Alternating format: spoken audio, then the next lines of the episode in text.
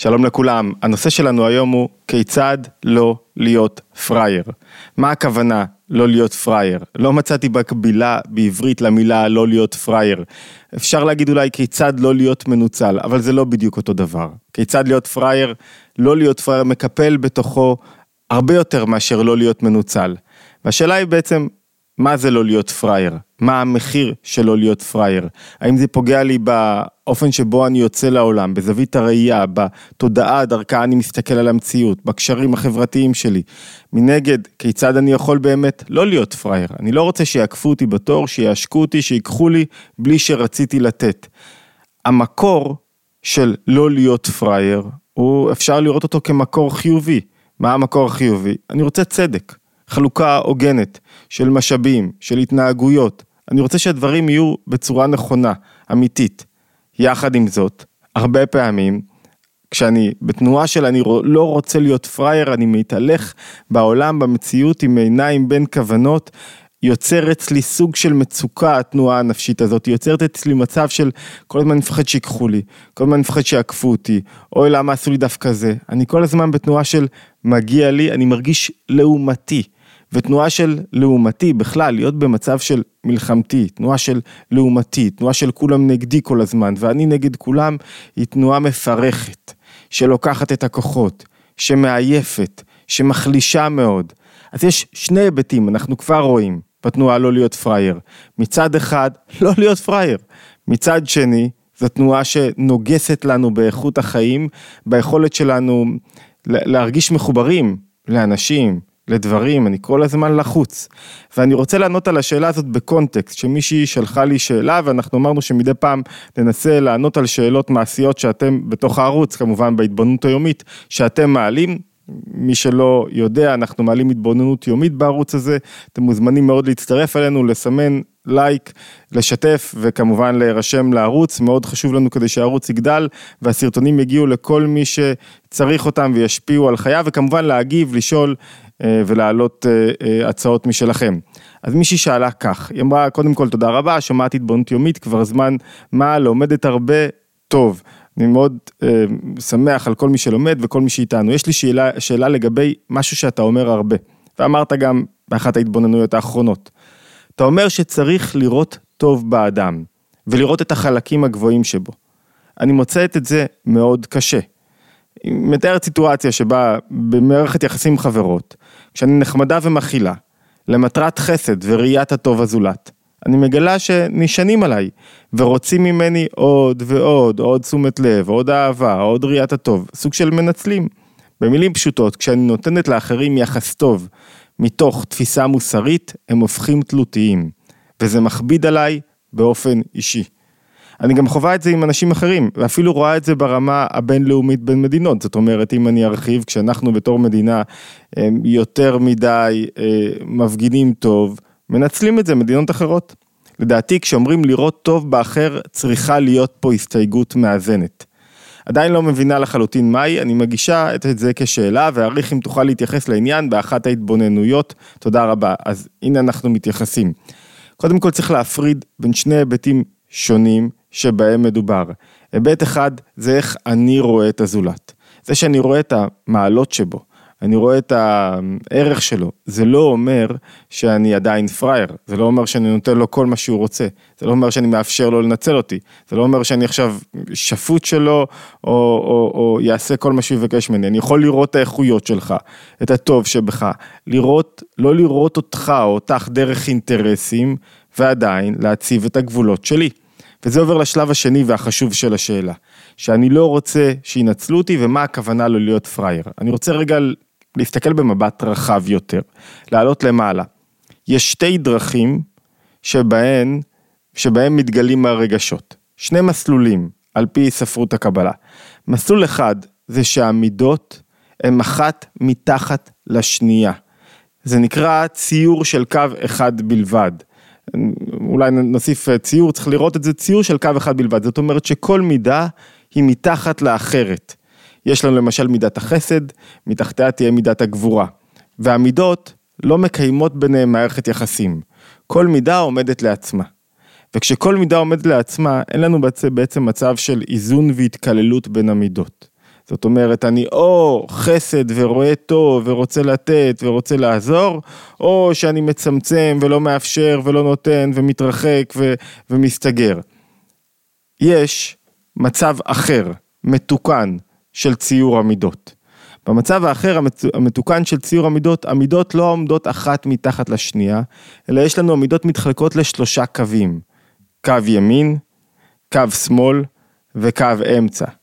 ולמה המידות מתחלקות לשלושה קווים? כדי שיהיה ביניהם איזה סוג של מערכת יחסים ממתנת, מאזנת, שגורמת להתקללות, שגורמת לראייה רחבה יותר, לאדם שהוא רב גוני, אדם שיש בו מגוון של תנועות נפשיות, שהוא לא חד-ממדי.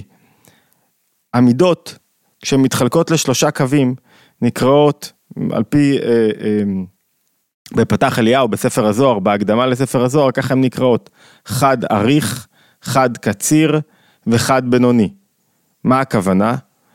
מידת הקו של ימ, צד ימין, כל המידות, כל כוחות הנפש שמתגלים בקו של, מצד, של צד ימין נקראים חד אריך, זה קו אחד והוא קו ארוך, מה הכוונה חד אריך?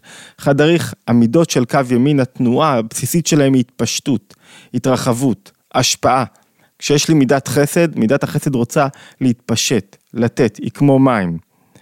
חד קציר, המידות של צד שמאל, של קו שמאל, נקראות חד קציר. מה הכוונה בחד קציר? שהתנועה המובנית של מידות הגבורה היא צמצום ההשפעה, הגבלה, כמו מידת הגבורה. אני לא רוצה לתת, אני נותן בדיוק, מה זאת אומרת? אני נותן בדיוק מה שמגיע, על פי מידת הדין, על פי מידת הבדיקה. כמו כל מידה, תנועה בנפש היא תנועה מצמצמת. שהיא לא תנועה של השפעה והרחבה, אלא תנועה של צמצום והתכנסות ונתינה על פי הצורך.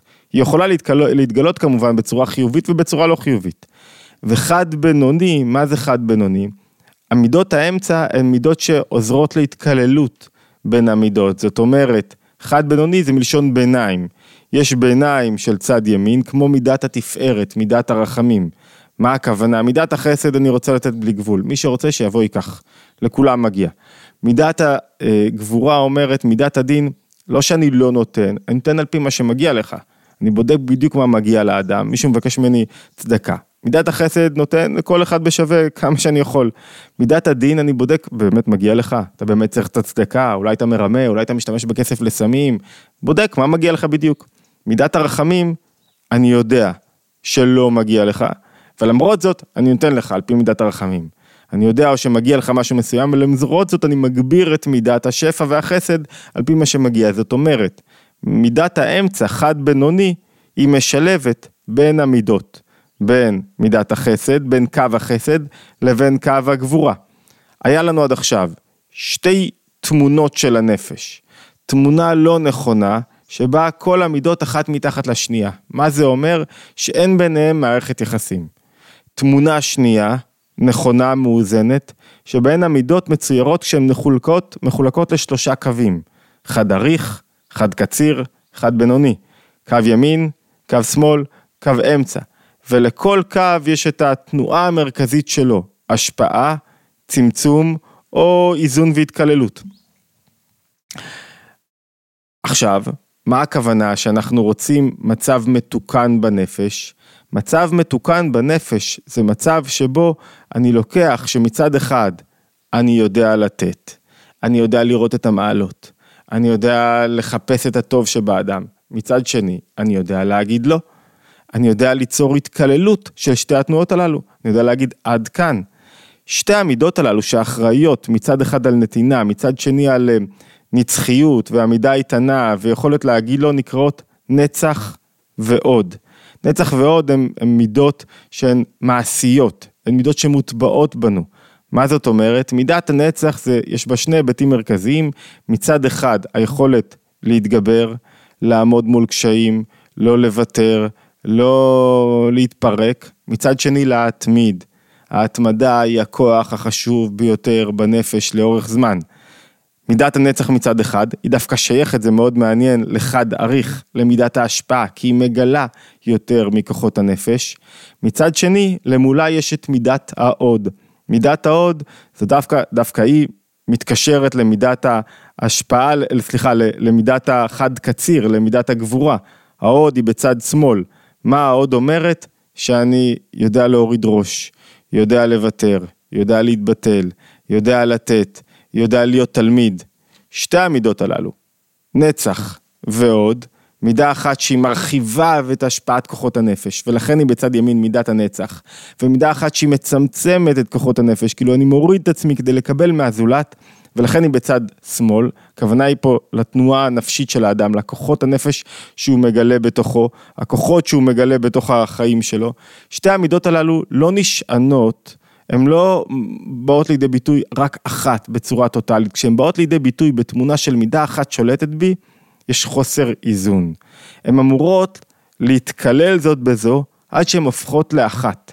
לכן, כשאדם עומד למשל בתפילה, בתפילת העמידה, אז רגל ימין שלו צמודה לרגל שמאל, הרגליים הן מקבילות בעצם למידות הללו נצח ועוד, וה, והמידות מקבילות, זאת אומרת הן הפכות להיות כמעט אחת.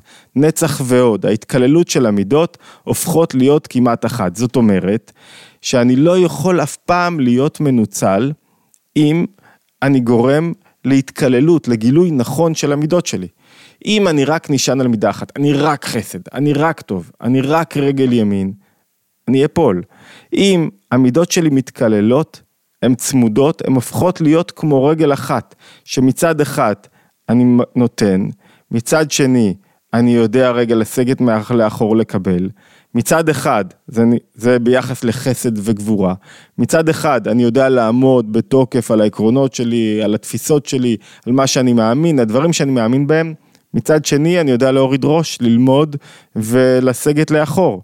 זאת אומרת, דווקא ההתקללות של המידות יוצרת בנו תנועה שלמה יותר, תנועה שבה אני לא יכול להיות פראייר. אם אני חוזר להתחלה, אנחנו לא נמצא בלשון העברית מילה של פראייר. מה זאת אומרת פראייר?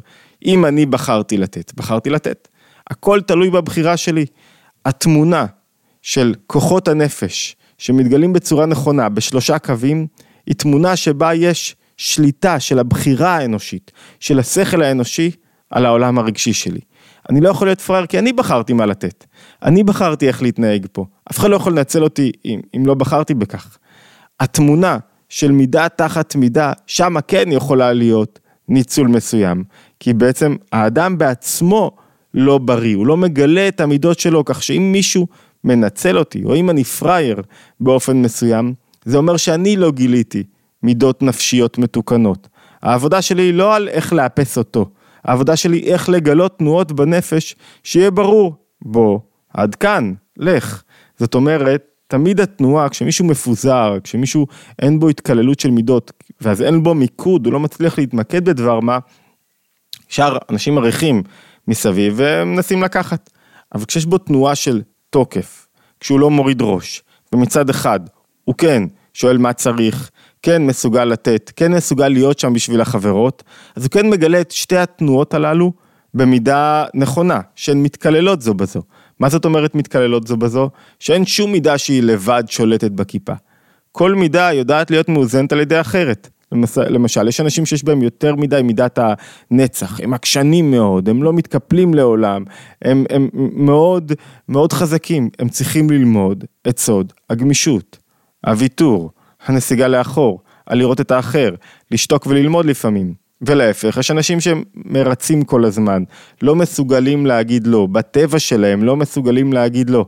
מה התפקיד הגדול שלהם? ללמוד, להגיד לא. ללמוד לגלות את מידת הנצח, ללמוד לעמוד על שלהם, ללמוד להיות יותר תקיפים. הסוד הוא לא בלהחזיק מידה אחת, אלא בהתקללות של המידות. ללמוד איך לעורר כל פעם את המידה החסרת, החסרה בי. ואז כשאני מגלה את המידה החסרה בי, אני אדם שלם. זה לא, ואז כשאני אדם שלם אי אפשר לנצל אותי, כי אני בחרתי, אני בחרתי, אין כזה דבר פראייר, אני בחרתי מה לתת, אני בחרתי איך להתנהג, אני בחרתי אם להיות כאן או לא, אף אחד לא גרר אותי לכאן, אין, אין כזה דבר, יש אמירה מאוד יפה של הרבי מלובביץ' אה, לרב זקס, הרב זקס אמר, הרבי שאל את הרב זקס, שהוא בא לבקר אותו בצעירותו, מה אתה עושה בשביל אה, חיים יהודיים? אז הרב זקס אמר בכזה סגנון בריטי, נו, בסיטואציה שאני מוצא את עצמי, אז הרבי מלובביץ' אמר לו, אדם לא מוצא את עצמו בסיטואציה, הוא בוחר להיות בסיטואציה. בחרת להיות בסיטואציה הזאת, תבחר להיות בסיטואציה אחרת. אתה בכל רגע יכול לבחור איך העמידה שלך בכל סיטואציה, איך אתה מביא, איך אנחנו מביאים את עצמנו לכל סיטואציה. וזו נקודה סופר חשובה, כי אם אני בתנועה של נגררתי, אז אני שוב חוזר להיות קורבן.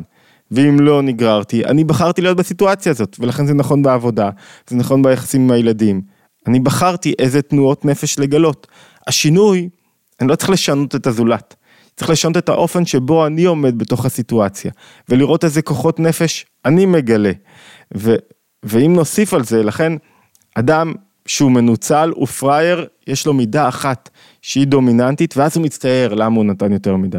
הוא מלכתחילה לא גילה את המידות שלו בצורה נכונה, בצורה שבעצם לא עשיתי כדי לקבל, לא עשיתי כדי שיעריכו אותי, לא עשיתי, עשיתי כי כרגע נראה לי היה נכון לתת, ועכשיו נראה לי נכון לא לתת, עכשיו נראה לי נכון לעזור להשתתף, עכשיו נראה לי שאני צריך לעשות משהו אחר. הבחירה היא כל הזמן בידיים שלי. לכן אנחנו לא באמת יכולים להיות פראיירים. כשאנחנו מגלים כוחות נפש מתוקנים. אנחנו יכולים להיות מאוד פראיירים, מתי? כשאנחנו לא מגלים תנועות נפש מתוקנים, ואז זה קשור בנו. אבל בשני המצבים, זה לא סותר את לראות את הטוב באחר.